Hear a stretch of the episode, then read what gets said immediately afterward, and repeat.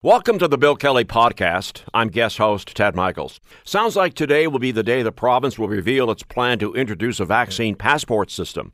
What does the medical and business community want to hear from today's announcement? We hear from both.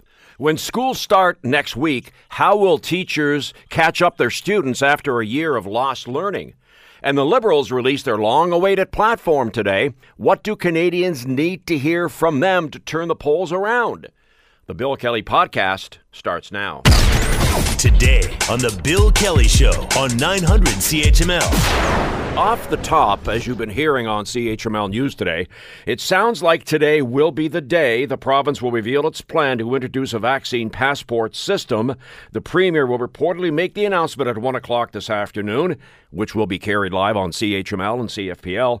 He'll be with Health Minister Christine Elliott and Chief Medical Officer Dr. Kieran Moore. We get more from Global's Sandy Salerno. According to the Toronto Sun, a proof of vaccination program in Ontario will begin in three weeks. This will come in two steps. The first part of it will kick in on September 23rd, where proof of vaccination will be needed for restaurants, bars, gyms, and other indoor settings, places where masks can't be worn at all times. For the first month, proof of vaccination will be the receipt a person gets when they get their COVID 19 shots, one you can also download from the government website if you misplaced yours, plus a piece of government issued ID like a driver's license. Step two will involve the launch of a smartphone app similar to the one being used in Quebec and BC, which people can simply upload their information and show their screen proving their vaccination status. The province hopes to have that app ready to go by mid to late October. Sandy Salerno, Global News. Well, joining us to talk about this for the next few minutes is our uh, first guest, Dr. Nathan Stall. He's a physician in geriatrics and internal medicine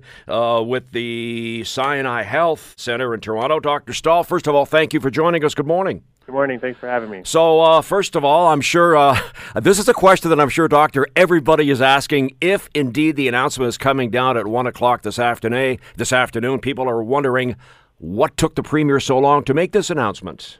Uh, well, I, I, I, mean, I, I can't answer that, right? Oh, yeah. Uh, we've seen this happen, you know, in differing speeds across the country. Uh, you know, I would have preferred something like Quebec did, where they signaled earlier in the summer that they were going to implement the plan if cases started to rise, had the system ready to go, and, and you'll know that today is the day that actually Quebec uh, is actually activating their vaccine passport system you know, now we're looking ahead. It's not going to be until, you know, September 22nd, a couple weeks after kids have gone back to school and universities. Cases will have already risen by then. And, and frankly, uh, we're not going to have until October until we have that app ready. So it is unfortunate that it's taken this long. Uh, Dr. Stall, as we mentioned, you are a physician in geriatrics and internal medicine. Um, when you're uh, going about your daily duties, do you find that there are still that there's still reticence from people about getting never mind their second vaccine shot, but their first for whatever reason? Yes, absolutely. You know, I think one of the things we've done wrong is we've actually homogenized the unvaccinated population.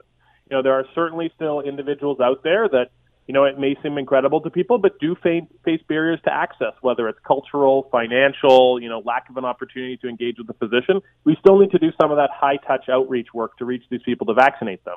Then there, of course, there are the you know staunch anti-vaxxers, uh, which we may not move even with a passport system. But there's another group of individuals, you know, uh, particularly among the 18 to 40 year old crowd, that frankly don't have a lot of consequences to not being vaccinated, right? And and they're driving this fourth wave.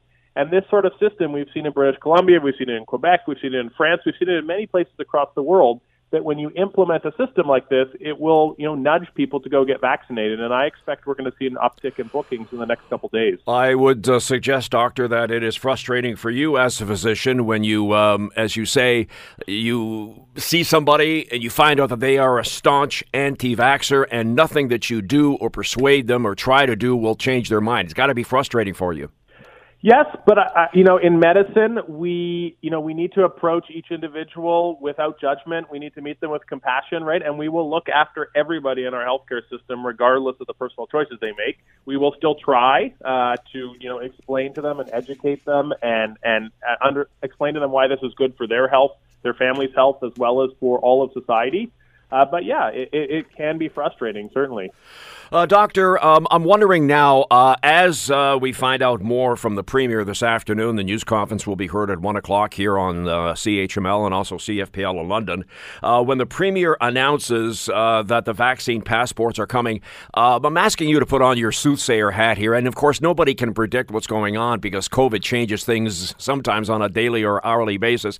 Um, how far down the road do you see us continuing to do the masking thing? I'm not talking about the vaccine vaccination passport here per se, but just from um, going down the road, uh, masks generally seem to be working. People are wearing them. How much longer do you think we'll be doing that? Well, you know, I, I think in general we will probably be a society and a culture that masks more than we ever did, right? And that's you know something that you know the Asian countries have done for several years. Now, how long we have a mask mandate in indoor settings for, uh, you know, I think you know we've seen in the United States that they prematurely removed that, and with the Delta variant, uh, that kind of, kind of bit them. So I, I think probably we're not going to be looking at lifting indoor mask mandates until sometime until next spring or summer, when hopefully you know uh, we have uh, you know a pandemic that's much more under control. But I think overall, you know, particularly during the winter season, you're going to see many more people mask for years to come. Not not by mandate, but by choice, by individual choice themselves. Doctor, can you uh, touch on and, and we've heard about uh, the fourth wave and the Delta variant, and some of the experts are saying that you know the this coming fall and winter could be uh, rather bleak. Uh, do you kind of share that opinion? Because a lot of us will be, well, most of us will be indoors as opposed to getting a chance to go outside and get some fresh air. Yeah, unfortunately, it, it, it just possibly it can't possibly as be as good as the summer, right? We saw this last fall as well, and it's not just indoor.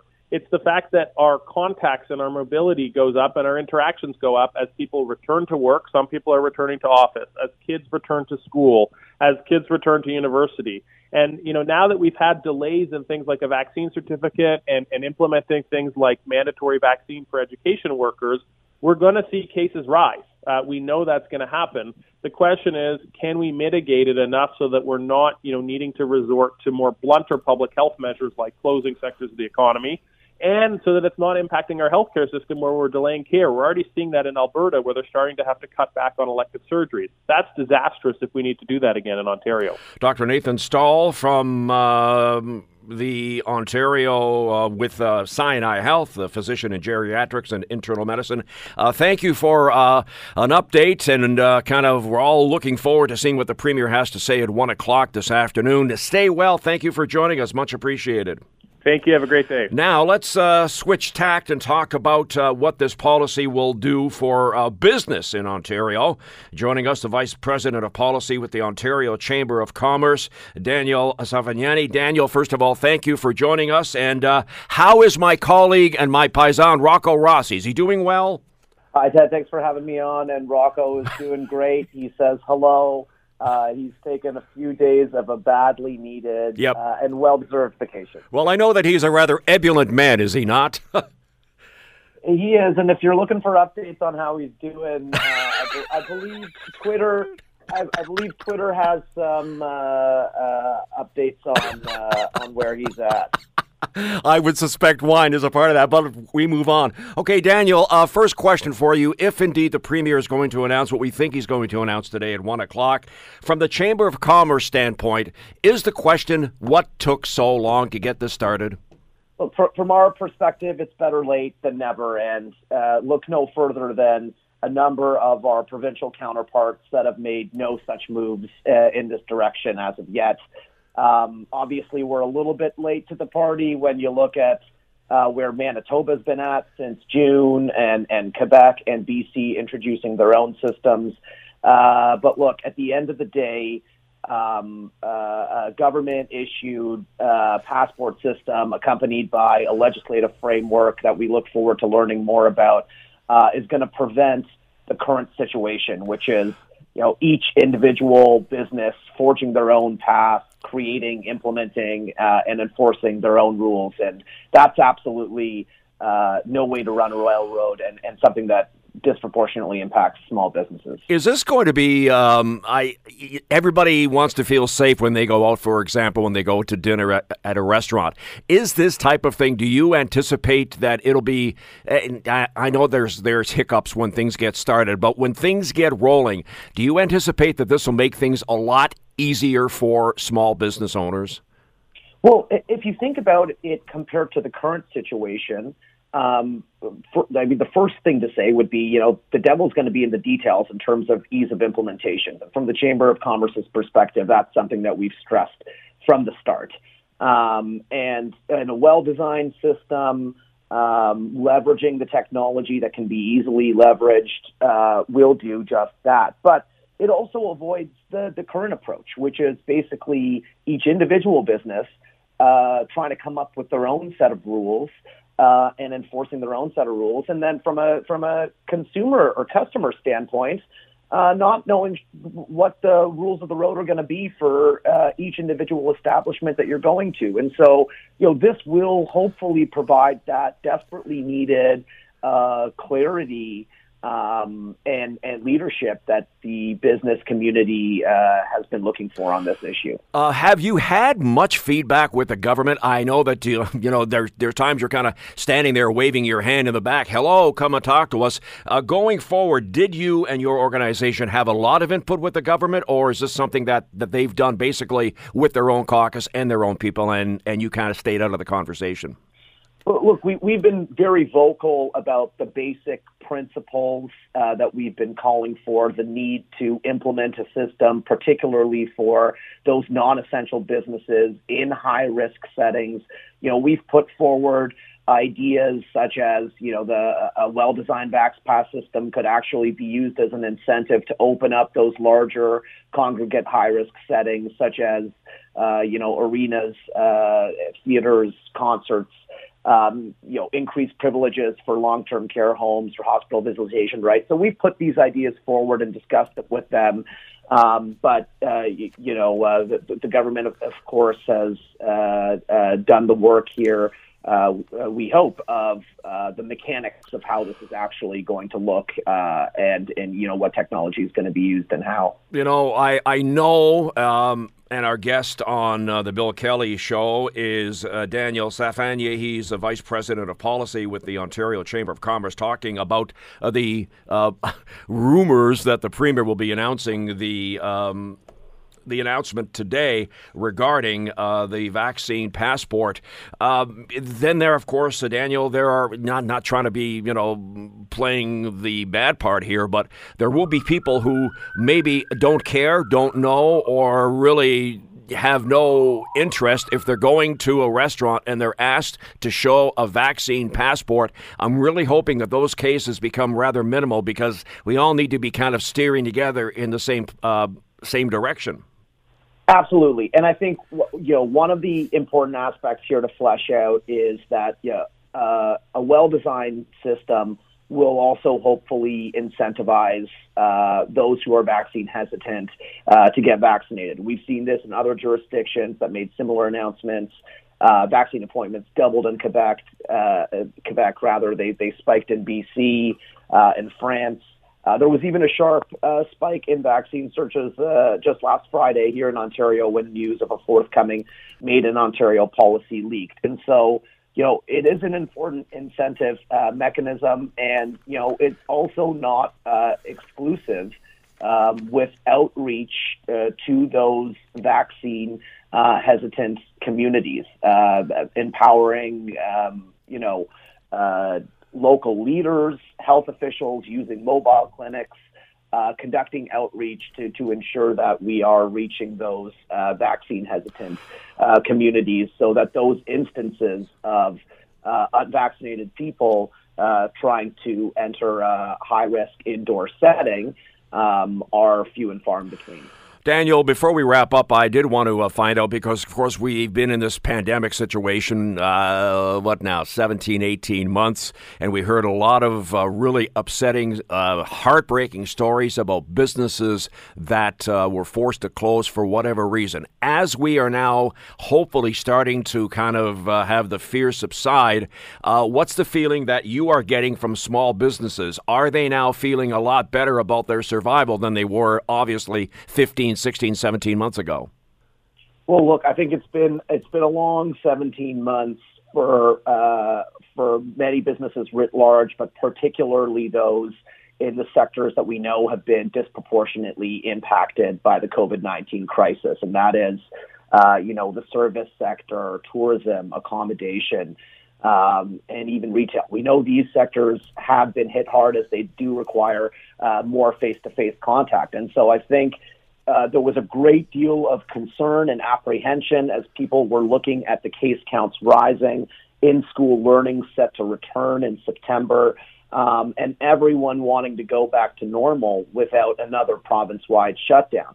Uh, you know, businesses by and large see uh, proof of immunization and clarity on workplace policies um, as a way to uh, maintain the current degree of uh, freedoms that we have and openness in the economy that we have, um, while mitigating mitigating against the risk of another uh, lockdown. And so, uh, you know, I think this is the, we hope this afternoon will provide kind of the the, the clarity and the legislative uh, the accompanying legislative uh, backup that's needed here for, for businesses to be able to effectively implement this and keep their businesses uh, safe, both for their own employees, but for the patrons uh, who uh, who come as well.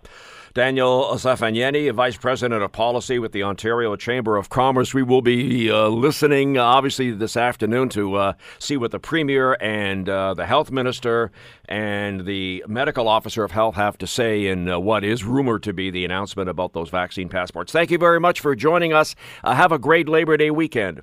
Thanks for having me on, Ted. You're listening to the Bill Kelly Show podcast on 900 CHML. We laugh at those commercials that we see on television about being, you know, back to school and it's the most wonderful time of the year. Well, it is. I know the parents are happy the kids are going back to school, but obviously it's a whole different ball game now. Uh, when the kids get ready to go back to school, what is being done for the kids to keep them safe? Well, Annie Kidder, the executive director of People for Education, says clearly we need to do everything to keep schools open and safe for kids. All of the experts are saying it is vital that we keep schools open, that we we keep kids uh, learning in person. And there is a danger that if we don't grapple with this right now, that we'll end up back where we've already been with schools closing. And that is so uh, it's bad for kids, it's bad for communities, it's bad for education, and we have to do everything that we can to prevent that. Kids in Ontario already, uh, you know, their schools were closed for longer than any other schools in Canada, and we have to make sure that that in-person learning continues, that it's a choice that families feel comfortable with and because they know that we've done, you know, everything we can to make sure schools are safe. Well, joining us to talk about this for the next few minutes is a professor with the Ontario Institute for Studies and Education at the U of T, Todd Cunningham, who joins us on the Bill Kelly Show. Todd, good morning. Welcome. Hi, Ted. Thanks for having me on. So, what Annie Kidder said about you know kids uh, not being in school for a long time, um, I when you sit down and do the math, uh, in Ontario, students have been out of classrooms for 26 weeks. We mentioned kids went in, they came back, back and forth, back and forth. That stat to me is mind boggling, showing how frustrating of a year it's been for everybody. Oh, it sure has. And part of the frustration, too, is every time we do those transitions, starting in person, then going online, and then coming back into person, going back online, it takes about almost two weeks for the kids and the teachers to readjust to the new learning environment. So not only have we had this di- disruption throughout the year, but we've had so much transitioning going on that has also taken away from the quality of education that we have seen over the last 18 months. I know that when you look at uh, some of the numbers, uh, students, for example, and, and, and this is a really hard age for them anyway because they're just they they finished ECE or they finished kindergarten. Students in grades one and two, according to the latest survey, found on average eight months to a full year below grade level on reading tasks by the end of the past academic year. Very important, clearly, grades one and two. That one, I think, may uh, surprise parents and probably shock them too. It, it, it probably does, but it's not surprising. No. We've known for a very long time that um, over the course of the summer, um, before COVID happened, that kids in um, grade one, grade two, that some of them didn't make the same types of gains or hold the same type of learning in literacy and numeracy as other kids. And it really boils down to three main factors. One, does the child have access to materials to allow them to be able to learn how to read and write? Two, is there a home that is promoting literacy and numeracy? And three, does the child have the ability to do do this? For so many students this year, or over COVID, um, equity issues have really come to the forefront. They don't have enough devices. They don't have um, the, the uh, proper internet. Um, houses are crowded, and, and there's not a quiet place for them to work. So they don't have access to the online learning that was going on. Um, or parents are not able to support them because they're having to work or to look after um, loved ones. And the third piece is that they might have some sort of learning challenge, and so they can't actually engage in that work. So here we have these young students who need to develop these critical academic skills, and for some of them, they just don't have those um, th- those means to be able to do that. So teachers are going to be faced with a greater diversity of students in their classroom. Some students being able to read really well, and other students far behind, as those stats show. And uh, something else too that uh, we should mention, Todd, is the whole part about um, mental health, and a, a lot of kids. Uh, You know, they really struggled with staying home. Um, you know, if a child has, for example, a learning disability or a learning difficulty, uh, they can't really get that face to face time with the teacher to ask or get that special help. Uh, being online doesn't help, that is obviously another part of the puzzle that has to be answered. A, a huge one. And uh, what we see in a lot of our adolescents is the are how lonely are they are. That this period of the last several months that they felt very isolated. They didn't have safe places to be able to connect with their friends. They didn't have safe places in their homes to actually talk with their friends um, in privacy. And so we have a lot of adolescents who are feeling very lonely. And so as they connect again, as we come back together, teachers, educators are going to be really needing to look out for symptoms around mental health. Kids who are showing higher levels of depression or anxiety.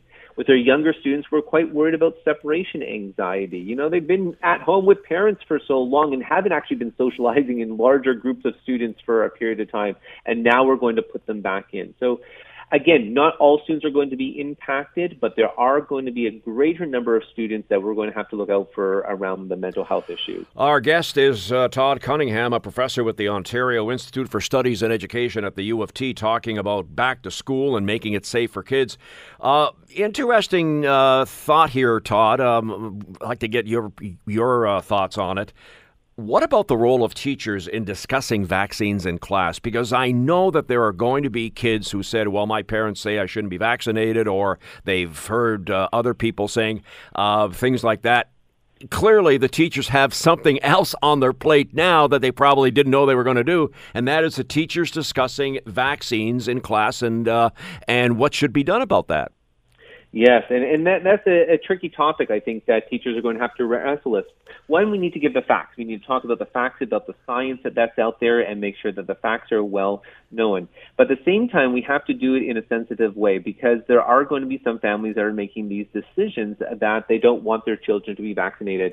And we've heard these new ideas about kids, you know, doing vaccine bullying and stuff like that.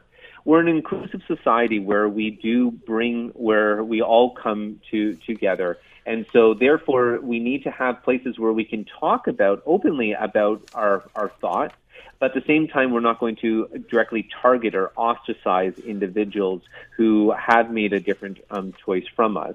And we'll continue to look to the leaders on how they are going to provide the different safeguards around um, how to ensure that we all can come together to be able to continue to learn in safe environments. Well, I know one of the things that they talked about with the government is uh, ventilation systems for schools, making them a lot safer. That seems a really, really uh, big task to get all the schools properly ventilated now that, uh, of course, it's starting uh, next week.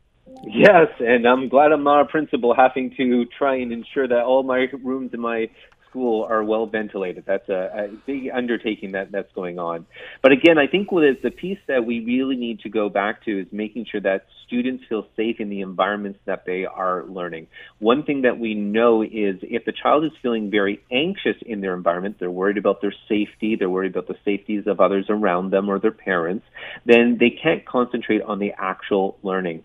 So teachers are going to have to do a really good job at being able to listen to their students, hear what their concerns are, and being able to come up with um, plans and solutions so that their students are going to feel safe. The other thing that teachers are going to need to do is also realize that students have been out of school for like kind of 18 months. So we haven't had a good 18 month of regular schooling that has happened. And so part of this transition back into school is going to need to be reacculturating students to what it's like to be at school. How do we line up properly? How do we sit down um, at our desks? For a, a, period of time and do do the work. We can't expect that on day one they're all going to remember how to do that. We're going to have to take some time to reculturate them to the practices and the um, of school. And there's something else that I just thought of too uh, when we talk about uh, Todd for the last uh, well, let's call it 18 months that kids haven't really been in school on a consistent basis. They have uh, spent a lot of time uh, getting digital literacy and going online and getting the information that way. I'm wondering about the adjustment now to go from digital learning, which they did, to go back to actually face-to-face learning in the classroom. Yeah, and I'm hoping that it's not just a switch back to the way we used to do things. I hope that we have we can take some of the good examples of online and digital learning that we've had, the ability to access larger amounts of resources, the ability to teach students about safe web browsing, um, the ability to connect with people who are not just in our immediate geographic location, and that we can bring that into our class so that we can have more of a hybrid approach that begins to emerge, um, where we can leverage the new technologies that we've been using for the, the last year um, to be able to support and augment that face to face. But that face to face is still so important for so many students. It is the place where they are able to hear and attend to their teachers. They feel that they're part of a learning community that they um, are that they feel supported in, and that really promotes their key literacy, numeracy um, abilities. So it's so vital to get them back there. I know that you can't comment on curriculums from different uh, jurisdictions and across the country, but I find it interesting, Todd, that, for example, in PEI, and this will be the second year in a row that they've done that, they are revising part of their curriculum to include content from previous grades. And as we talked about, sometimes kids had difficulty over the last year. I find it interesting that they're kind of letting kids kind of pick up what they took in the previous uh, uh, year or, or half year. Yeah, and again, this goes into trying to understand the diversity of students that we're coming into. There are definitely going to be students who their literacy, numeracy, and some curriculum knowledge is going to be behind where other students are. Again, not all students are going to be um, equally impacted by um, the disruption. And so teachers are going to have to pull on some of our really cool new tools that we have out there called Curriculum Baseline Measure. These are one to five minute tests that they can do to be able to identify where a student's reading or math or writing abilities are so that they can then differentiate the instruction that they're giving. So maybe there are going to be five students who are really at the bottom of the class and, and they, they really need a lot of support. But there's going to be another maybe five or ten who have done exceptionally well over the last um, year and, and they don't need as much of that instruction from the teacher. So the teachers are going to have to differentiate how much time and, and intensity that they're giving certain students to try and get them all back up to where we would expect them to be in their given grade. You know, and uh, the one thing about uh, and I'm go back of a certain vintage again. I'm I'm a lot older than you, Todd, but I remember how Labor Day I like, but I hate it because I get that knot in my stomach on Labor oh. Day night, knowing that school is coming, and I'm having that mean teacher, Mrs. Baird Kerr, in grade three at Hampton Heights, knowing what awaited me or what I thought awaited me. Stressful enough getting ready for school, uh, going into grade one, going into grade seven, which could be a change, going into uh, grade nine. Uh, I'm really thinking a lot of parents are going to have to have a real close contact with their kids because this could be a really, not that we're trying to be a downer here, but it could be a real stressful weekend heading into Tuesday there's going to be so many mixed emotions coming up this weekend. I think as we all have. Um, but definitely for, for children, there, there's going to be a group of students that are out there that parents are going to have to take extra time, really listen to them and hear about what their concerns are and their worries, and work with them to come up with some plans to kind of mitigate what those worries might be. Maybe it's practicing again how to tell someone to keep their social distancing. Uh, maybe it's talking about who are the safe people in the school to go to to be able to talk uh, talk about their worries um, with. Um, and then there are going to be other students who are just so excited excited to be able to see their friends again and be able to run around in the play the the the, the yard and throw a ball that um, they they won't be thinking about any of those pieces. But um, definitely for those who are who do have those children who are worried about it, really what we need to do as parents is to listen, not to react, but really listen, validate their concerns, and then provide them, work with them to come up with some solutions to mitigate those concerns. We'll uh, definitely watch how the first few days and weeks of school unfold. It's not that far away. Todd Cunningham, professor with the Ontario Institutes for Studies and Education at the U of T. Uh, thank you very much for joining us. Very enlightening, and as we say, school's not that far away. Uh, we'll see what happens as this uh, new school year literally uh, gets underway. Thanks very much for the time. You're welcome. Thanks for the conversation, Ted. And uh, by the way, just so you know, and, and this goes back a long way, and I talk about Mrs. Baird Kerr God love her, in grade three at Hampton Heights. I almost failed. Back then, they failed kids. I almost failed grade three. So my gut feeling on Labor Day about Mrs. Baird Kerr, I was right. I'm over it. You're listening to the Bill Kelly Show podcast on 900 CHML. The Liberals have unveiled their full campaign platform, giving voters more details on the pledges that they have made. We'll get into that in just a moment. But even before it was released, NDP leader Jagmeet Singh poo pooed it, saying the Liberals consistently promise things Canadians will support but never deliver. I want to remind folks the Liberals have taken this strategy again and again. Why deliver on things when you can just campaign on it anyways? Why get things done we can just promise it? He made the comments in Montreal where he proposed using federal lands to build uh, affordable housing. Well, joining us for the next few minutes to uh, talk about uh, the plans that have just been released from, uh, they're calling it uh, Team Trudeau, is Christopher Ragan, director of the Max Bell School of Public Policy at McGill University. Christopher, thank you for joining us. Good morning. Thanks for having me, Ted. Nice to be here. So uh, we're going to, uh, you know, as we say, this just got released. So off the top, one of the things that they are promising today. Well, actually, let's go back a little bit here. Um, are you surprised that they are releasing their platform um, as late as they are uh, with 20 days left in the campaign? Well, first of all, I'm no political strategist. Right. I'm an economist. Right. Um, but so so actually, and very few things surprise us these days in election campaigns. But look, there's 20 days left. That's a long time in federal politics. So uh, I don't think it's particularly surprising, uh, and it could have actually happened later because uh, you, we, as the public, I think, tend to have short memories for things. So I think it makes perfect sense to uh, to release things a little bit later, and it allows you to uh, to fine tune things. Now, the, Liberal reelection platform includes 78 billion in new spending, more than three times the direct new revenues promised over the next five years. As we say, uh, we're just getting started on this, but does that surprise you that it's new spending?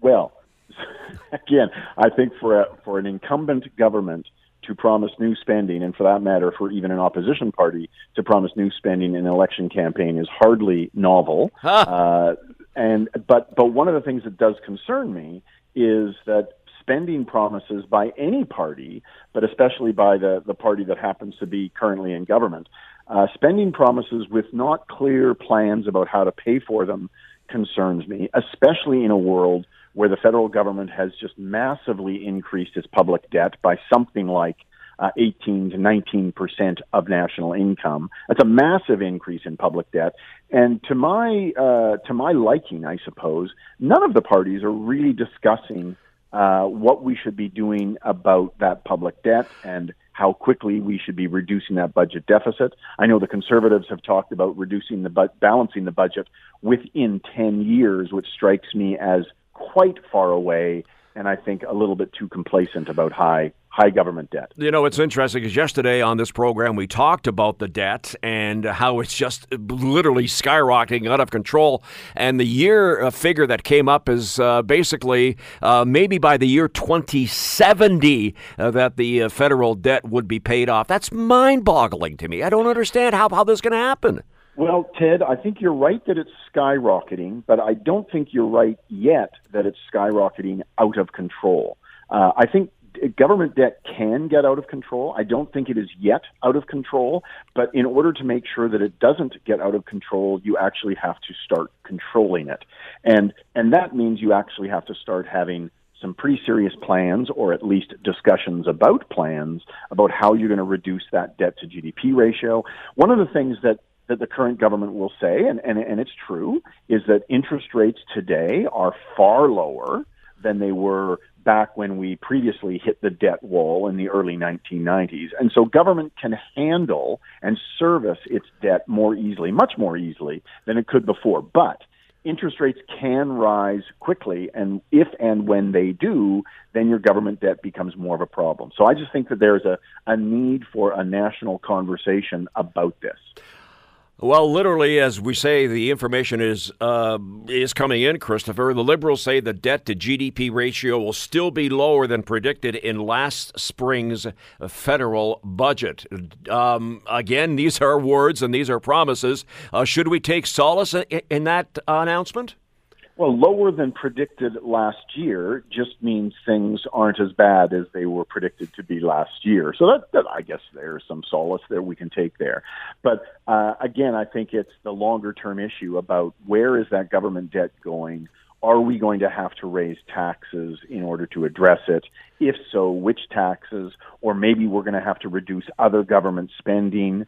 Uh, you know, government can't do everything. And I think after we've had a massive increase in government spending and budget deficits and public debt, I think we have to recognize that government just can't do everything, which means we need a discussion about priorities.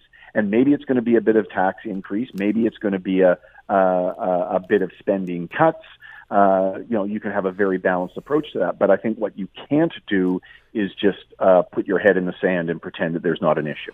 You know, it's interesting, Christopher, because again, we talked about this pro, um, on the program yesterday that uh, when people go door to door, when candidates for whatever party come knocking on your door, if indeed they can do that these days, and we're probably right. getting into a situation where it's not quite as uh, as it was the last uh, several elections. But you know, there are three questions that people should be asking, and one of them off the top is, and I'm not sure people are going to ask this, is ask the candidate, are they going to raise their taxes that people are paying? I think that's a very legitimate and very fair question. Not sure that a lot of people will be asking that, though. Well, and and it, I completely agree that it's a fair question. It's a sensible question, uh, and if they ask, I don't know whether they will ask it, but to me, the other question is, if they do ask it, what kind of answer will they get? And uh, and again, I, I'm, I'm not sure that any party today has to say we have to raise taxes. I'm not saying that that's absolutely uh, a, a required, but what you have to do is recognize that you have a fiscal challenge ahead of you. Uh, I don't mean to, to to suggest that you know the sky is falling and that we are looking like Greece looked in 2011. That's right. not the situation, but but if you don't mind the public debt and you don't worry about it at least a little bit and have a plan for it, uh, they have a history of getting out of control. And people I know, Christopher, are sitting at home struggling to make the uh, monthly payments and balance uh, their, uh, if, if you will, the old expression, balance their uh, checkbook. Um, I'm not sure. Um, I know people are frustrated when they see that the government is basically spending more money, a lot more money than they have. And I would suggest that part of the thing that they're learning is is the government or governments, are they fiscally responsible? Well, I, I, I think responsibility here would be to at least recognize and talk about the challenges that are in our future. Look, I, I don't. I don't want to suggest that the government should not have done the spending that it did over the past year. I mean, the pandemic was a an enormous uh, public health and economic uh, kind of catastrophe for the economy. I think the government actually deserves credit uh, for putting together the relief programs that they put together on a large scale and in very short order. So I think they get credit for that.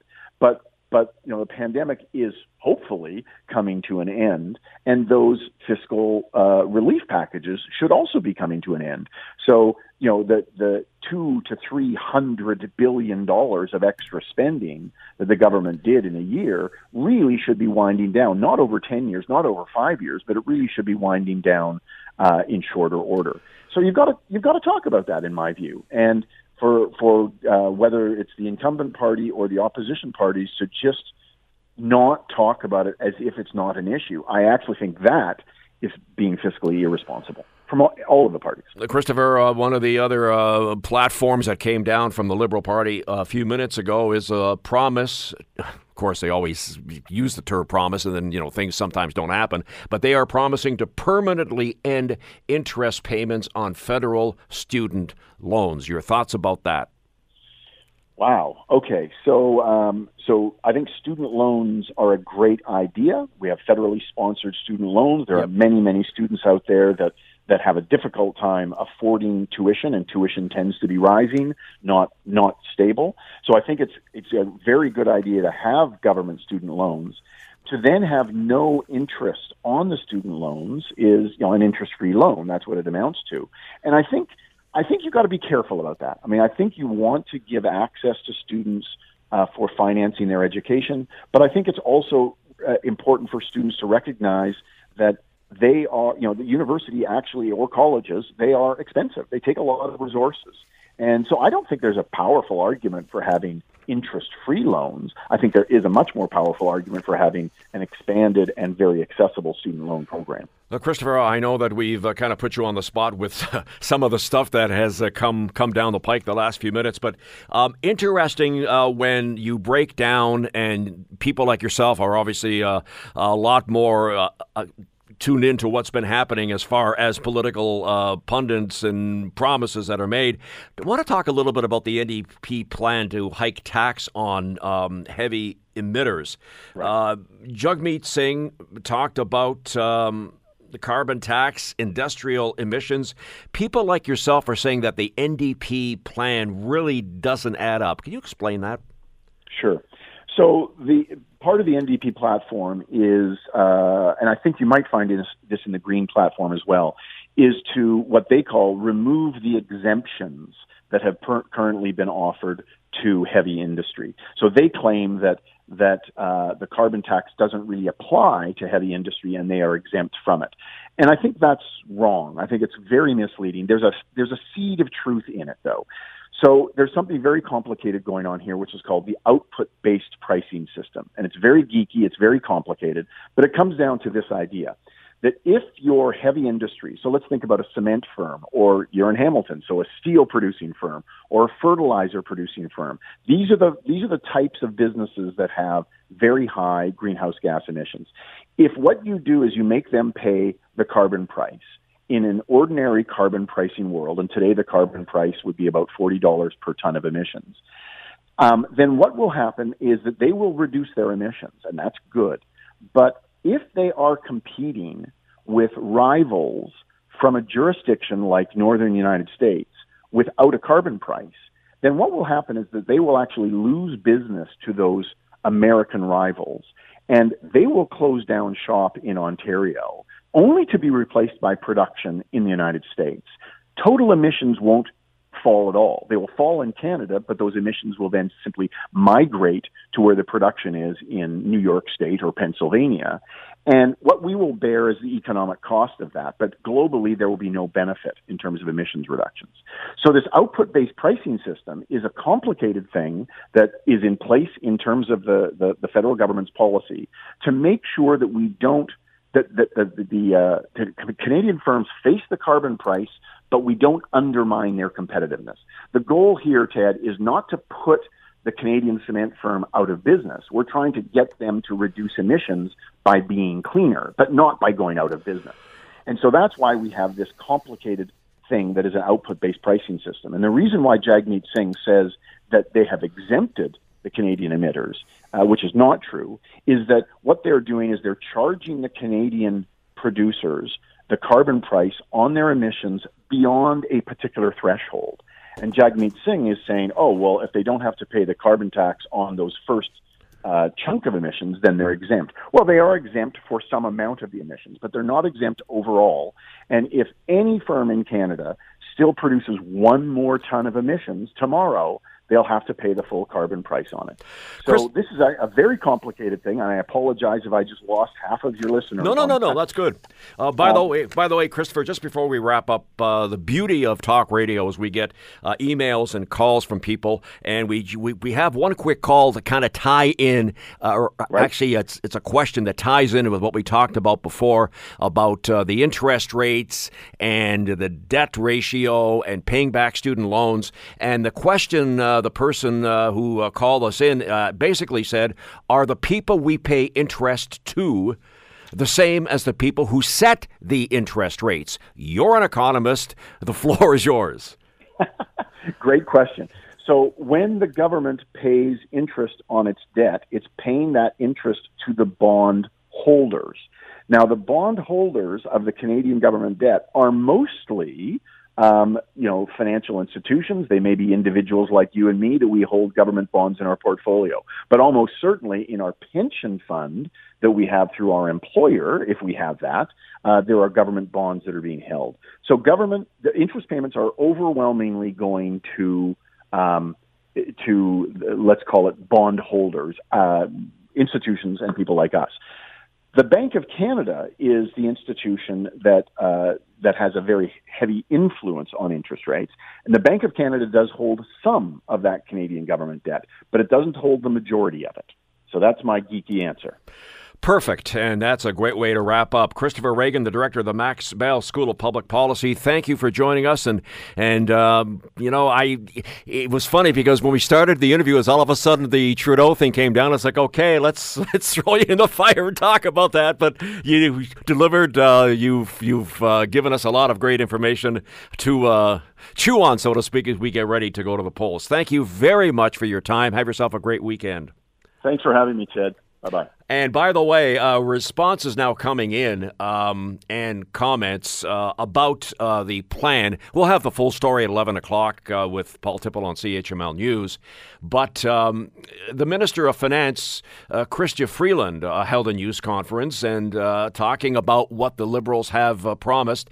And it's already continuing. They haven't even finished the news conference. She today right after the news conference, accused the conservative leader, O'Toole, of canceling childcare. A publicly funded, Canada wide early learning and childcare system will deliver that same robust growth for all Canadians. But Erin O'Toole's conservatives have said emphatically that they will rip up these historic agreements, just like Stephen Harper did. That would be a step backwards for Canadian children, a step backwards for Canadian women, and a step backwards for the Canadian economy. Now, what he talked about, uh, it's an 82-page document, but they included 78 billion in new spending.